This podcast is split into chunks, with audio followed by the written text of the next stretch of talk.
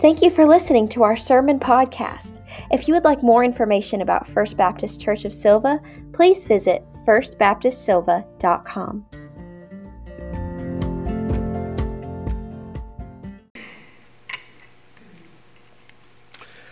We've now arrived at the action adventure part of our story. And goodness gracious, y'all, it is a doozy. Just wait till HBO Max gets its hands on this. Gone is the babe lying in a manger. Literally, there are no shepherds nor choirs of angels proclaiming good news here. No. You will not find the story that we just read decorating your lawns as inflatable lawn ornaments. How many of you all have a King Herod hanging on your Christmas or Christmas tree? Methinks you like the tune to the Coventry Carol, but the words describing infanticide, death of children, is not one that's particularly popular when you sing Christmas carols.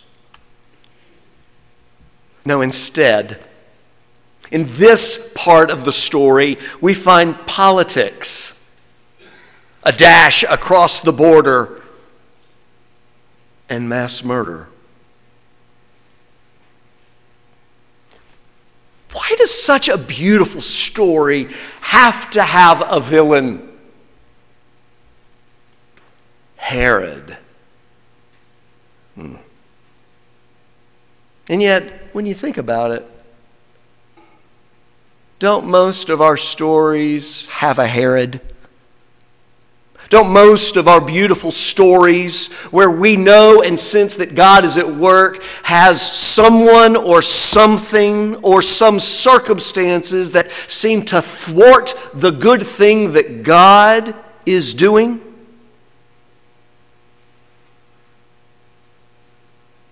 If for anything else, y'all, this story confirms the truth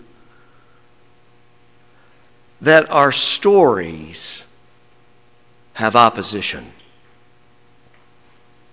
God has great hopes for us. We know it.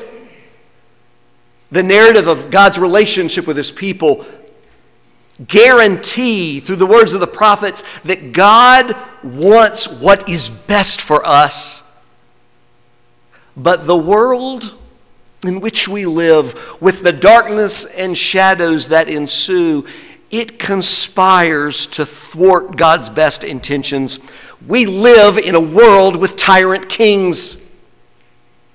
We live in a world of tyrant kings.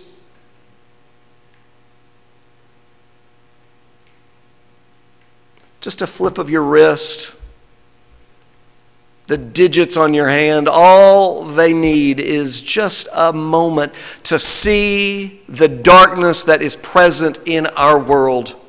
You don't have to look far. You don't have to learn about violence in Eastern Europe or the conditions of our friends and brothers and sisters in Christ in developing countries. No. All you have to do is look across the street at the person and family in the aisle next to you. All you have to do is eavesdrop on the conversation your coworkers are having as they sip their coffee. We live in a broken world. And this story, the story of Christmas, of Emmanuel, God with us, teaches us that the reign of Christ will always be at odds with earthly authorities. For the truth is, the principalities of this world are threatened by kingdom values. I think we can empathize with the Holy Family here. For I believe that there are times and seasons when the road that we are on ends. In our story with the Holy Family, God has literally moved heaven and earth so that the Christ child could be born and to fulfill the prophecies that had been written of old. God has done a wonderful and marvelous thing, and yet they get the news that their very lives are threatened? That the road ahead that God has provided for them has been blocked? It reminds me of the road to nowhere, which, of course, many of us know about. Great intentions, great expense, boring through a mountain. But all one has to do when parking their car is to walk through the darkness to find out that the best of intentions did not come to fruition. Oh, yes, we know about roads that we've been on that suddenly and oftentimes tragically end. And many of us have experienced that reality with no warning.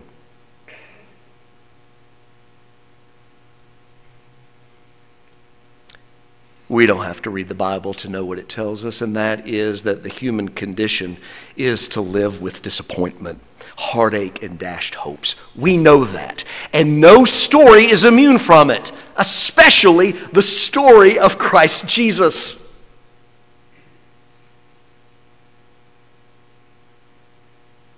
The idea that as followers in Jesus, that we would live lives on roads with no bumps, no speed bumps, no ways that we might fall off is just not true. We worship one who has suffered and who suffers alongside us. But as Matthew will testify, this is not the end of the story. And yet it does raise questions about what God is up to in our world. Who in their right mind would write a story like this?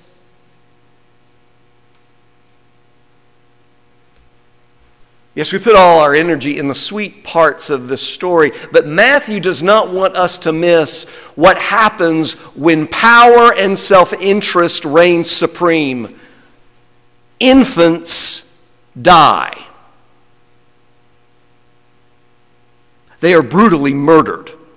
And were it not for an attentive Joseph who was aware of a messenger in his dreams, the story that we celebrate at Christmas might never have happened. Who would design a story like this? I, for one, find it very difficult to lay this at the feet of our God, Creator, Sustainer, and Redeemer. I believe that when God gave us free will in the garden, and allowed us the freedom to choose whether we would love or obey Him, God Himself stopped controlling us like puppets. For let's face it, a love that is offered without choice is not love. Do we really want to make God responsible for the horrors that took place at the hand of Herod because of his insecurities? Do we really want to make God the cause of your cancer? Do we really want to make God the reason why your child suffered from leukemia?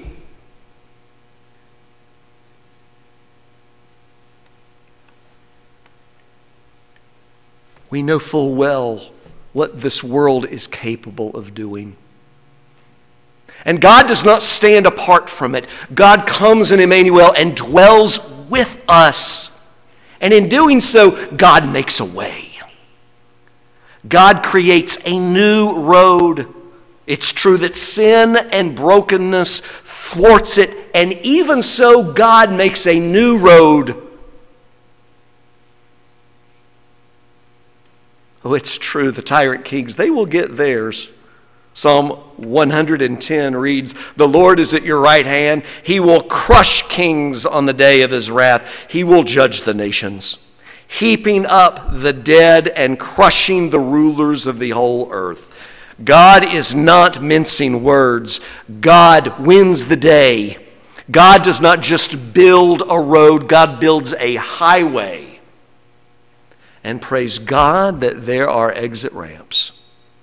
Praise God that there are new roads that God provides when we find ourselves immersed in sin, straying from the path, missing the mark, doing that which God does not want or wish for us. I do not believe for one moment that God is sadistic. I believe that the law and God's hope for us is all a gift to us for us to know how to be most in His presence. Sin means separation, it means death, it means darkness. God does not wish that for us.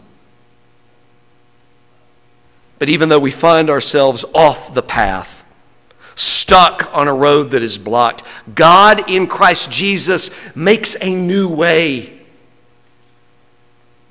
For when the path that God has created crumbles, God makes a new road. God redeems the hijacking of God's good work. So, as we begin this new year, I can't help to draw my attention to Joseph and how, just as he was attentive to the messenger that showed up in his dreams, we too need to be aware of the plan B that God is developing, perhaps for many of us at this very moment. God creates in this story new roads through dreams, through messengers, literally angelos, angels and through the prophecies of old. Look back at what Matthew's telling us. Time and time and time again, he's acknowledging that the prophets knew that what God was going to do was to bring about new roads of hope. It's interesting when we think about how God gets his message to the Holy Family. We know, of course, that Mary receives an angel in person Zechariah received a messenger, and yet his question seemed to suggest doubt, and he was made mute until he named the child John, John the Baptist, as the angel had directed him. So perhaps it's a bit of a miracle that God chooses to get his message to Joseph while he sleeps, for we know that when you're asleep, you can't fight back. Matthew's all about dreams. There are four dreams that appear in the infancy narratives. This is how God chooses to get his message to Joseph and to the Magi. These messages are absolutely in opposition to what these individuals might have wanted for themselves.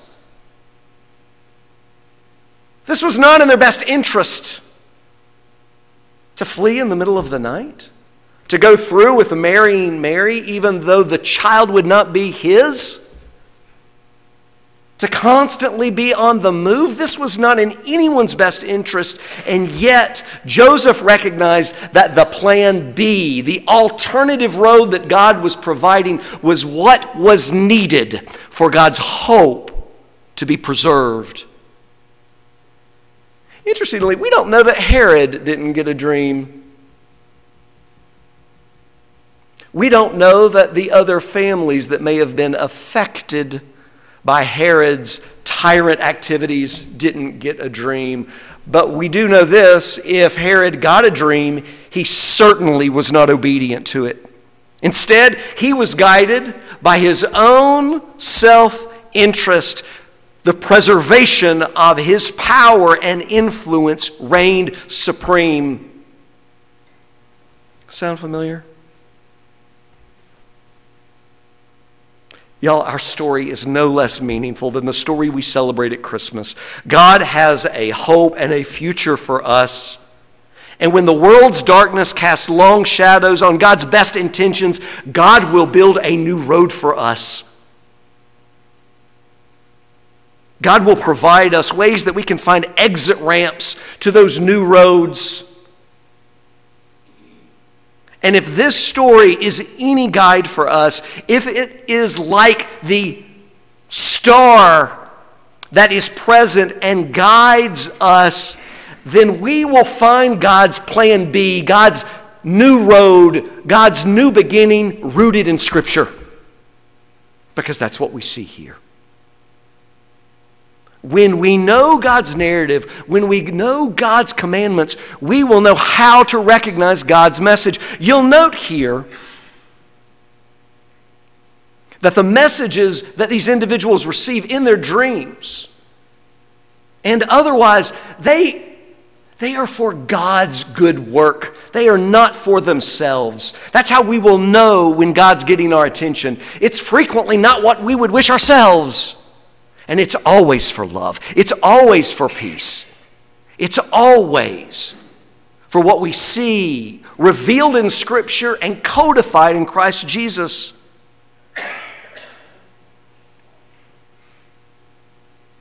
No, the angels that we may encounter likely do not have wings. For we know that the messengers that we see here were brilliant in their appearance, but they also looked a whole lot like us. God provides us individuals along the path to help us see a new way forward.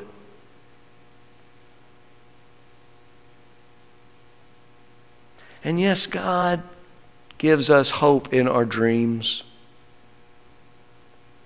When we are immersed in darkness, when we cannot fight our eyelids that want to close, God shows up. And it's always for good, it's always for peace.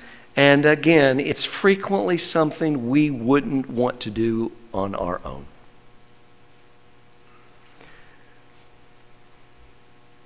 Egypt figures prominently in this story also. Egypt, that sounds familiar. A place where God's people found their footing in suffering. But in this story, Egypt becomes a place of refuge. It becomes a place of sanctuary when the way forward becomes blocked. I can't help but to think of foster families and about the experiences in your own lives that have been places of respite. Maybe even hospice care, places holding patterns so that the storm outside might be silenced and you might see the path that God is creating. Imagine that. God doesn't just give us a road to be on, God provides us with sanctuary.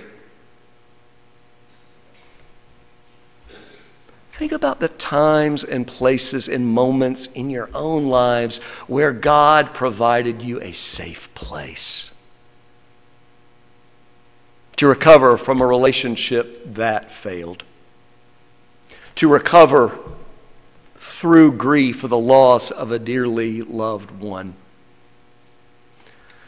to find your footing where the best plan that you had thought was coming to fruition failed.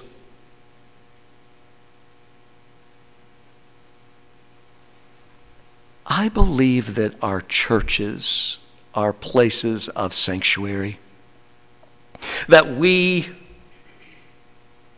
are at our best when we become places of safety and hospitality for others. Thank God for Egypt and for the people that inhabited that space. And we think they may not have been part of God's plan. Ha! They were the ones that helped to care for, become literally a crucible, a manger for Christ's very presence in this world. Y'all, slow down on this path that you find yourselves on and be aware that the family that you just drove down, that's the Holy Family, is a refugee family. For they were fleeing from political oppression and violence.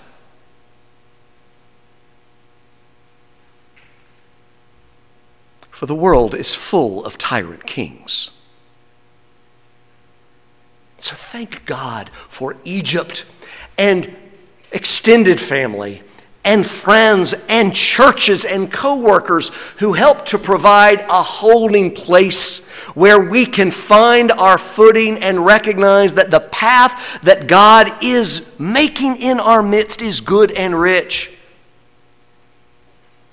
And think about the call that we ourselves here to participate alongside this holy family. We, First Baptist Church, can be another road that God is making so that others can be saved. Our ministry, our ministry together can be an off ramp for those whose current road is falling apart. Perhaps 2023 is just that. It is a new road for you. Perhaps 2023 is the exit ramp that you have been praying for, hoping for, yearning for.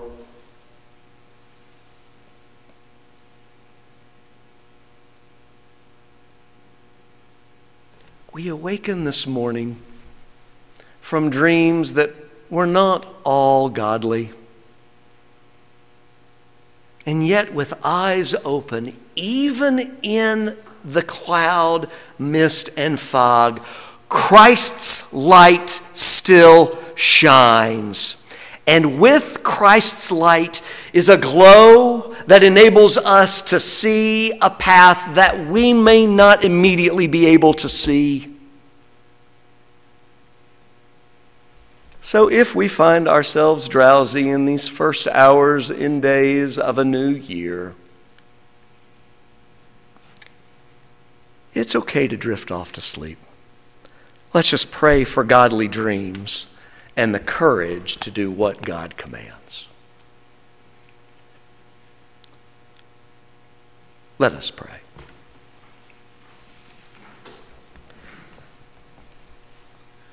God, your story amazes and astounds.